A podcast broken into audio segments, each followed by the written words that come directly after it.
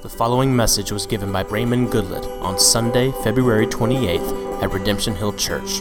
For more information about the church, visit us online at www.redemptionhill.com. Open your Bibles with me to Mark chapter 15, verses 1 through 15. And I'm actually going to begin by just reading verses 1 through 5, and after that, I'll pray for our time together. All right? Mark chapter 15, verses 1 through 5. As soon as it was morning, the chief priests held a consultation with the elders and the scribes and the whole council. And that's the whole Sanhedrin, all the religious leaders in Israel. And they bound Jesus and they led him away and delivered him over to Pilate. And Pilate asked him, Are you the king of the Jews?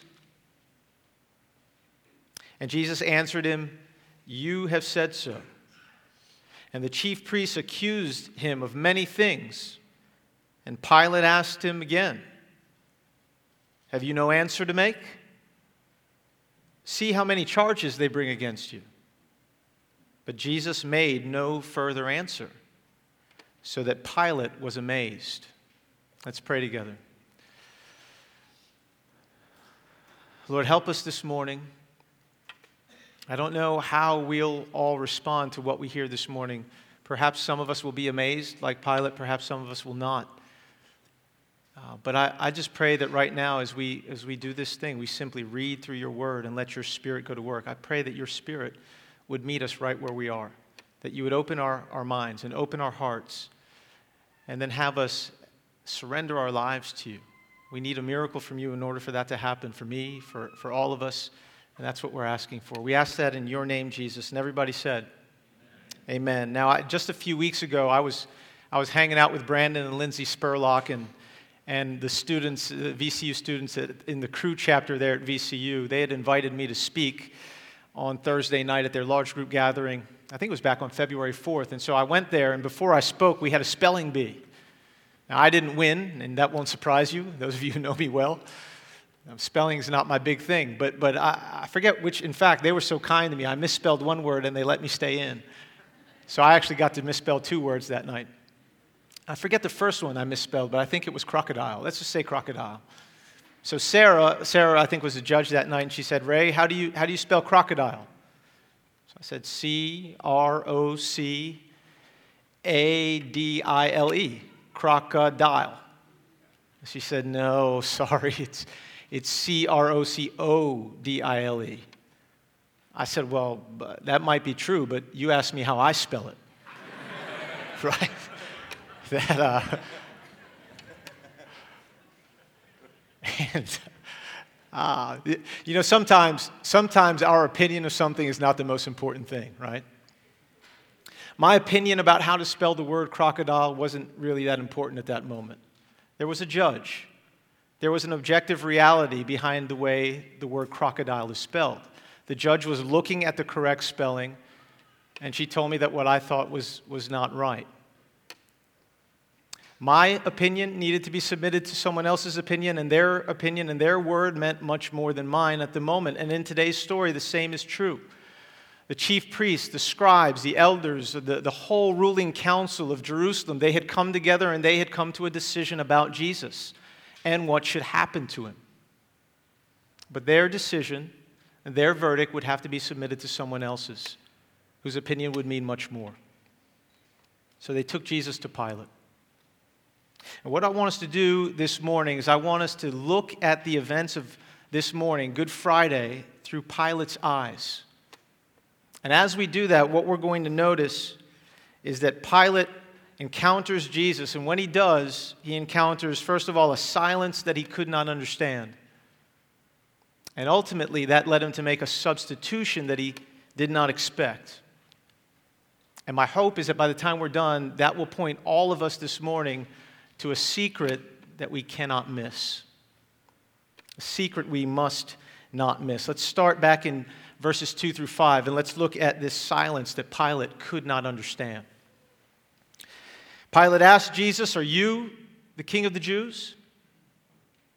And Jesus answered him in a way that affirms that without getting him in trouble legally. If he had just come out and said, Yes, I am, the way that he responded last week, as Robert read us, the, the trial, the illegal trial that, that Jesus underwent with the, the religious rulers, if he had just said, Yes, I am, and then said more about that, he could have gotten in trouble legally. He would have been declared guilty of treason, and that would have been the end of things right there without everything else that, that is unfolding. But Jesus answers in a way that basically says, You said it. He affirms it, but it doesn't get him in trouble legally. Jesus, is, his brilliance and his wisdom never, never ceases to amaze me. Verse 3 As this is going on, the chief priests begin to accuse Jesus of many things, and then Pilate asks him again, Why aren't you talking? I mean, don't you have anything to say in your own defense? Look at all these charges, and Jesus just stands there. He makes no, no attempt to say anything, and Pilate is amazed. All throughout Mark's gospel, people have been amazed by Jesus, amazed at what he did, amazed at what he said. And now here we have Pilate amazed because Jesus is not saying anything at all. He's, he's not making any attempt to say a word in his own defense. He's not trying to prove his innocence. If you're in Pilate's place, I mean, think about this. What, what are you thinking at this point? Why, why isn't this man scrambling to save his life? That's what any other Jew in this position would be doing if they stood before the full authority of the, the throne of Rome, facing capital punishment. Now, Pilate was amazed. He couldn't understand this silence. What he could understand, however, was how it made him feel. And I'm not just saying amazed now, he was actually scared. Now, Pilate was not known for being scared in front of the Jews. In fact, it was quite the other way around. You can read in Luke chapter 13, verse 1 for yourself.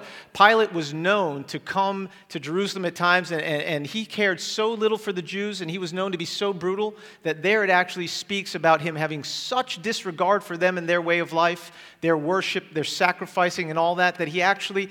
He actually killed a number of the Jews while they were sacrificing to God. He, he, he mixed their blood, the Bible says, with their sacrifices. Pilate was not known to be scared in front of the Jews, no matter how many of them there were. Why is all of a sudden Pilate scared in front of this one Jew? You can actually see his, his fear more clearly in the Gospel of John. Now, by the time we're finished, I'm going to pull parts of this story from all four of the Gospel accounts. So, in John chapter 19, verse 7, you can see the Bible clearly saying that Pilate was afraid. Jesus answered those who were bringing charges against you, or the Jews rather, answered Pilate, and they said, We have a law. And according to that law, Jesus ought to die because he has made himself the Son of God. And then in verse 8 it says, When Pilate heard this statement, he was even more afraid. Meaning he was already afraid, and now after hearing that, he was more afraid. So instead of Jesus being the one here trying to worm his way out of the situation, it was Pilate who was doing the scrambling to get out of this thing. Now, let's get some more of the story from Luke, and you'll see what I mean. Luke chapter 23, verses 4 through 11. Luke chapter 23, verses 4 through 11. And Pilate said to the chief priests and the crowds, I find no guilt in this man. He had already examined him and said, I find no guilt in this man. But they were urgent, saying, He stirs up the people, teaching throughout all Judea, from Galilee even to this place. And then, and then it hit him. Pilate just found his way out. Did they say Galilee?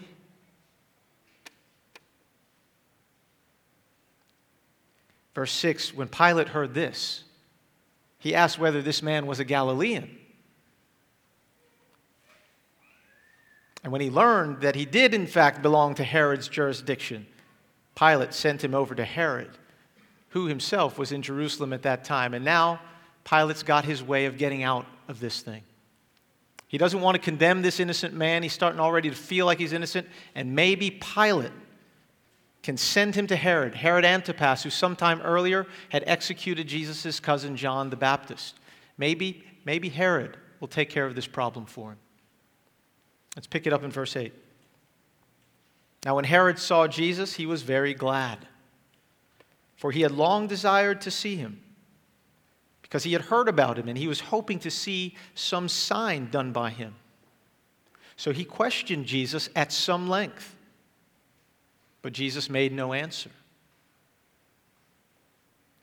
The chief priests and the scribes stood by, vehemently accusing him. And Herod, with his soldiers, treated Jesus with contempt and mocked him. And then, arraying him in splendid clothing, he sent him back to Pilate. Now, don't you love when you delegate something to somebody else?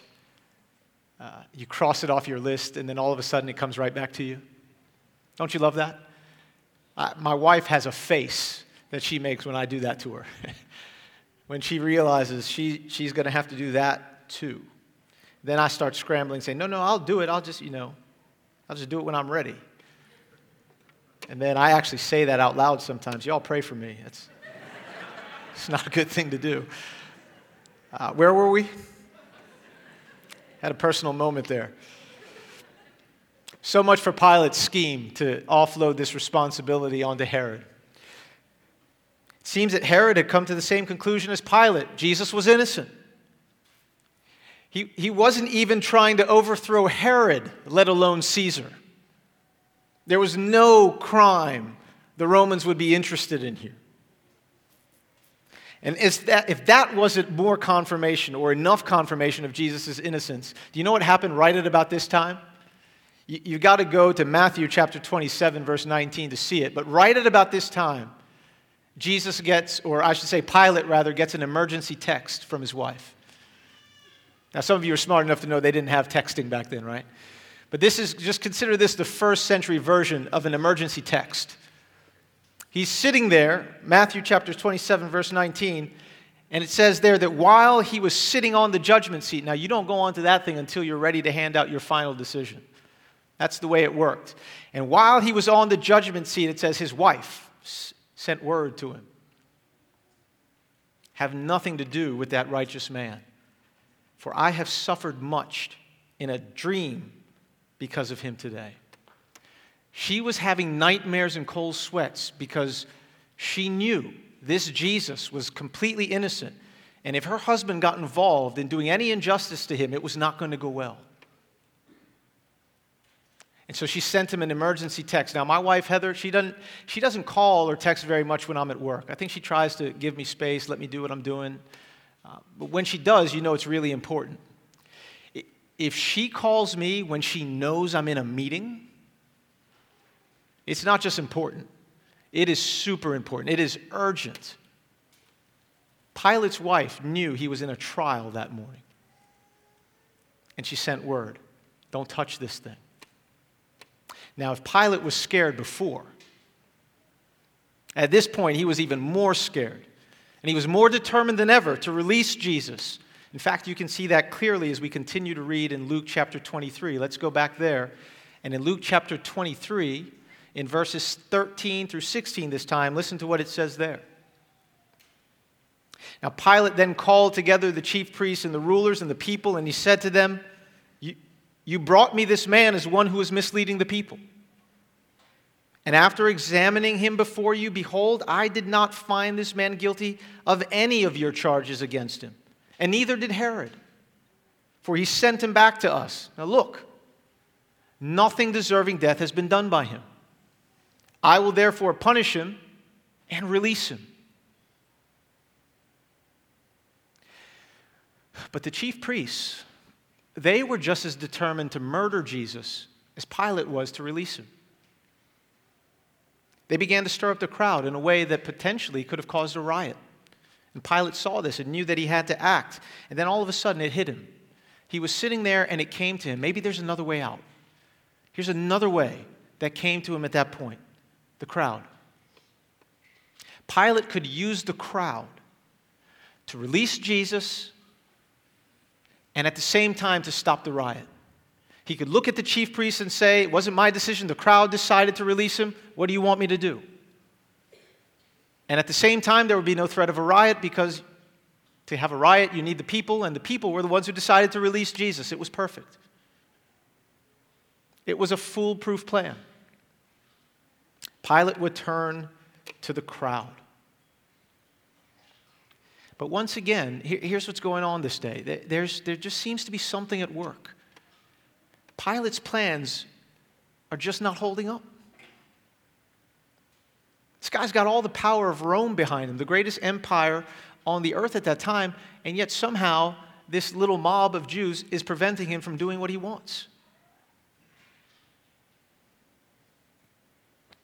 Pilate's plan was going to be foiled again, and after encountering this silence he couldn't understand, all of a sudden now he was going to find himself making a substitution he did not expect to make. Let's get the end of the story back in Mark chapter 15. You'll see what I mean. Mark chapter 15, let's pick it back up in verses 6 through 15.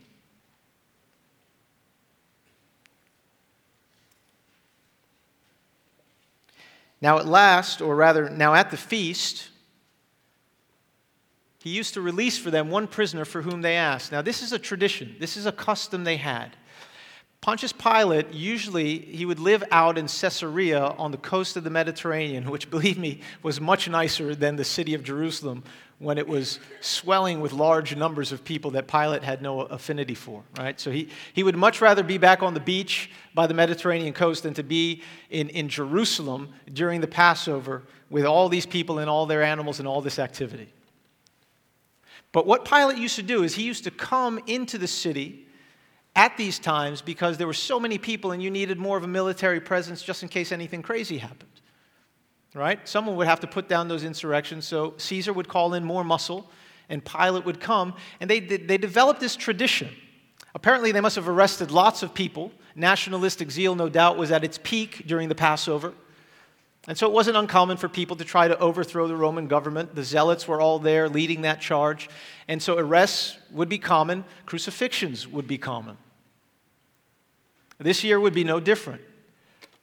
But Pilate developed a custom between him and the Jews, and he would release a prisoner for them each year, a prisoner of their choosing. They would say, Release this prisoner for us, and he would say, Okay.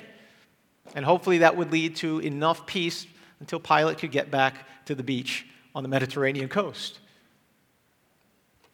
Verse 6 At the feast, he used to release for them one prisoner for whom they asked. And now, among the rebels in prison, this year, it seems Pilate had already taken some people off the street. Among the rebels in prison who had committed murder in the insurrection, there was a man called Barabbas.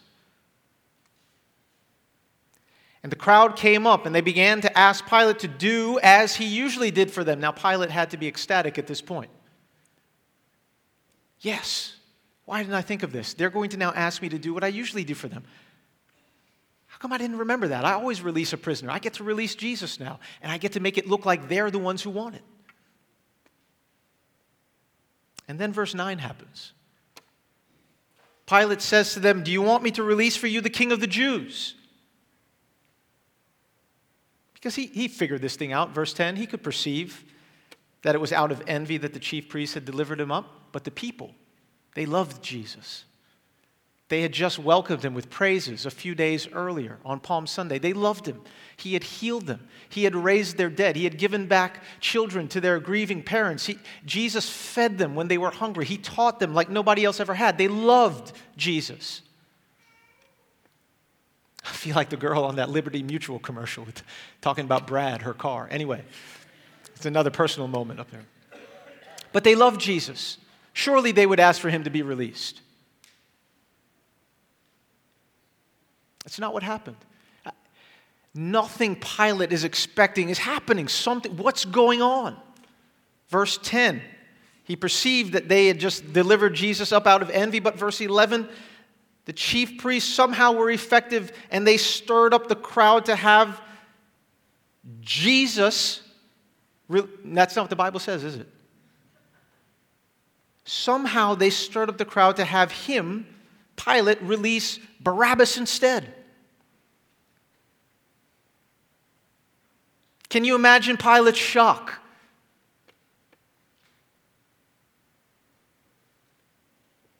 Shocked as I am, I won't say too much about this, but large crowds just clamoring for a certain individual. I, I just, I won't say much. But verse 12 Pilate again said to them, Well, what do you want me to do with this Jesus guy? What shall I do with this man that you call the king of the Jews? And they cried out again, Crucify him. And so Pilate said to them, Why? Mean, what evil has he done? I, I, find myself saying that to people all the time. I, when, I, when I'm out there and I encounter all this deep hostility toward Jesus and Christianity, and, and we actually get behind or beyond the poor example of Christians like you and me, I, I sometimes just find myself asking people, what, what is, where is this hostility coming from? What has Jesus done? I mean, what has he done to produce this kind of anger in your heart at the mention of his name? I mean, for some of you here today, maybe you have that hostility in you. what has Jesus done? I mean, how long will you be stuck constantly uh, allowing, allowing the poor example of other people to dominate your life so that you don't even really look at him? What has he done?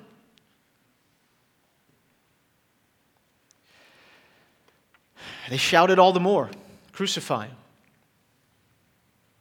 So Pilate, wishing to satisfy the crowd, which is a quality we always admire in leaders, people pleasing, Pilate, wishing to satisfy the crowd, released for them Barabbas, and having scourged Jesus, and I don't have time to get into that and how terrible that was. People died sometimes just from a scourging or flogging. But having scourged Jesus, he delivered him to be crucified. Lord, please open our eyes to see what's happening here. Somehow, again, somehow, even though Pilate desperately wanted to release Jesus, he found himself making a substitution he did not expect. He released Barabbas instead, and he ordered Jesus to be crucified in his place. Now, friends, this is what I'm talking about. This is all I really want to do for us this morning is to focus in on what's coming next. Just want to read the Bible, let God's Spirit go to work, and tell you this one thing coming up. All of this points us to a secret we must not, we must not miss. That secret has two parts to it. Here's the first part Pilate is not in charge here. If you were to see Pilate that day and all the pomp and circumstance and all the garments and all the soldiers, and, and you would have thought, yeah, that guy is in charge. I don't know what you're talking about, but, but he, he looks like he's in charge. And yet, as you watch what's unfolding here, it's very clear. Everything that Pilate wants to do just doesn't happen. Something else is going on. Someone behind the scenes must be in charge here. It's not Pilate. Somehow Pilate ends up releasing Barabbas. His whole point for being in Jerusalem is to take people like Barabbas off the street. What is he doing? How is he going to explain that to Caesar? Well, you know, Caesar, I mean, I'm, I'm, I'm, I'm saying, you know, you know uh, uh, the crowd. The crowd? What is he doing? What's going on? Who's, who's orchestrating all of this? The substitution Pilate makes here proves that someone else is in control. If Pilate's if Pilate truly was in control, if his plan had prevailed, Jesus would have been released as an innocent man. But not only was Pilate prevented from releasing Jesus here, I want you to see what happened. He actually releases a murderer. And then he condemns Jesus to die in his place. He could have just held on to Jesus for a while. He had options. He could have just released Jesus and told the Jews to just get out of here like he always did.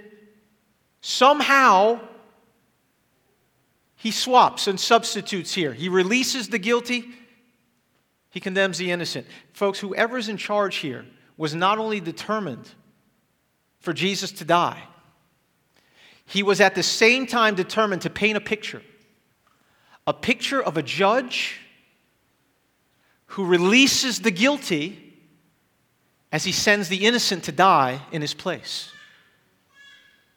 That's all I want you to get.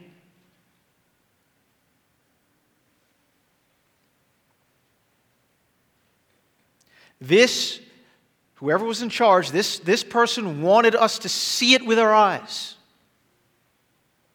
He wanted us to see Barabbas knowing full well his guilt. He wanted us to see him walking out. He wanted us to see the judgment, the cross that was already sitting there, the cross that had already been prepared for Barabbas, the hole that had been dug in that hill called Golgotha, the, the hole that was there, it had Barabbas' name on it. He wanted us to see Barabbas walking away from that and an innocent man going to it instead. Barabbas goes free. Jesus is condemned to die in his place. Now look at Mark 15 10. Pilate made a huge mistake here. He thought the primary reason that Jesus was delivered up to him was human in origin. Verse 10 he thought it was simply out of the envy of the chief priests. That's why Jesus is here, because of how they feel, because of their desires, because of their, their envy.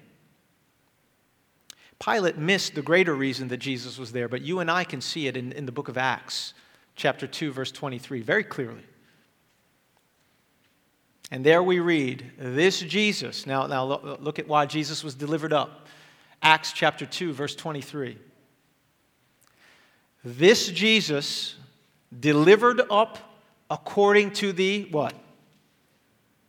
Definite plan and foreknowledge of God, you crucified and killed by the hands of lawless men. It wasn't merely the religious leaders' envy behind Jesus being delivered up to Pilate. No, it was the definite plan and foreknowledge of God that brought Jesus bound to Pilate. It was God Himself behind the scenes who was in control. It was God who determined that Jesus should die, not only in Barabbas' place, and this is what I want you to hear, but in ours. This is all His doing. We read it earlier at the beginning of the service, Isaiah 53. It was the will of the Lord to crush him. It's not about the crowds or the chief priests or Pilate or any of it. It was the will of the Lord to do this. Why? This was all God's plan. I'm beginning to close here. but Let me, let me say this to, to Christians and non Christians alike here this morning. There's the other part of the secret. Not just that Pilate wasn't the one in charge here, but you and I are in this story. You might struggle to find who you are or where you are, but we're in this story in a sense. And not just in the crowd shouting, Crucify, crucify. You could place us there, and that would be right. That's usually what we say, and that's usually how this goes. I'm, I'm going to say something slightly different this morning. You and I are in this story, not just in the crowd. You and I are Barabbas. When we put ourselves into stories, we like to make ourselves the hero, don't we? That's not how it works when you come before the Word of God. You and I are Barabbas. We are the guilty ones for whom judgment has been prepared. Like Barabbas, all of us have participated in our own insurrection, in our own rebellion. Even as Barabbas sought to overthrow the rule of Rome over his life, you and I have sought to overthrow the rule of God over ours. God has a right to rule over everything He has created, including us. Yet we have looked at our lives and we have said to God, Not here. This is the one thing you have created that you have no right to rule. I rule here.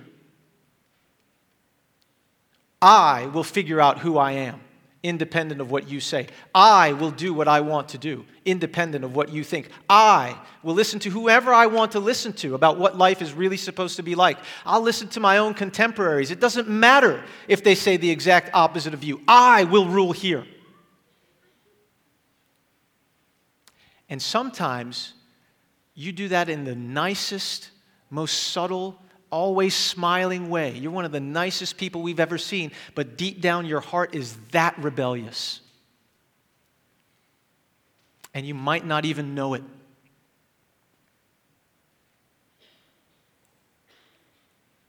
Friends, this is treason against heaven. This is treason against the God who created us. This is treason against an eternal, loving, and all deserving God. And it is therefore guilty in an eternal sense. This is deserving not simply of capital punishment as we debate about it, not simply of death here and now, but of eternal condemnation. But there is good news. There is good news. What Christians call the gospel. That's what that word means. It is good news. And the good news is one that we can see in 1 Peter chapter 3 verse 18. We see it here. And it says there that Christ, that is Jesus, suffered for sins, the righteous for the unrighteous, to bring you to God. A substitution has taken place and it was part of God's plan. The righteous dies for the unrighteous. Why? To bring you and me to God.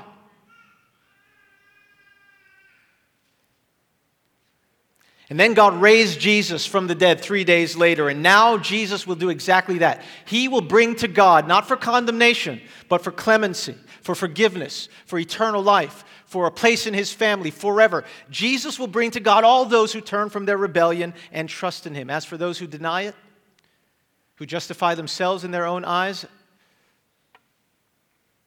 no such promise awaits. Quite the opposite. Such people are in constant danger of one day getting what they actually deserve. Now, let me finish. Let me close with this. I want to speak particularly to those of you who are not Christians here this morning. Do you know why you're here? You might think it's just because your friend invited you. You, you might think it's just because you just decided to pick yourself up and come. And those things, no doubt, are involved, but you're here because of the definite plan and foreknowledge of God for your life. When Jesus was put before Pilate, Pilate made a mistake that I don't want you to make this morning. Pilate thought that he was the one that had the final say. He thought his opinion of Jesus, his evaluation of Jesus, his verdict concerning Jesus was the one that really mattered.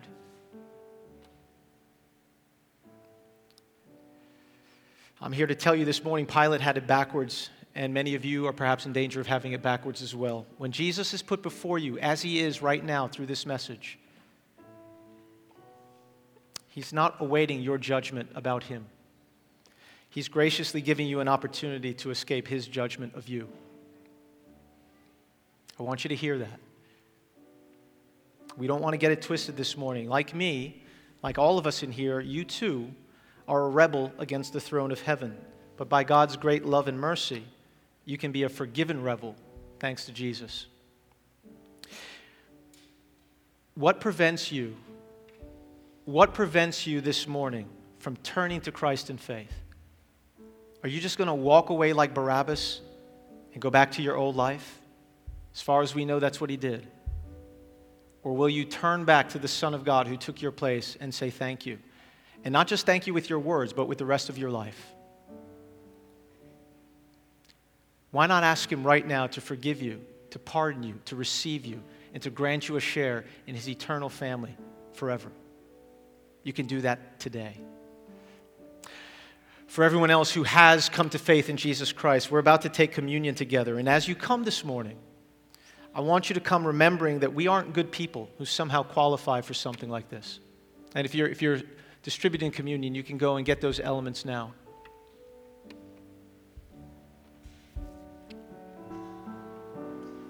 We're not good people who have qualified ourselves to receive anything from God. Instead, we are forgiven rebels who really should stand this morning more amazed than Pilate.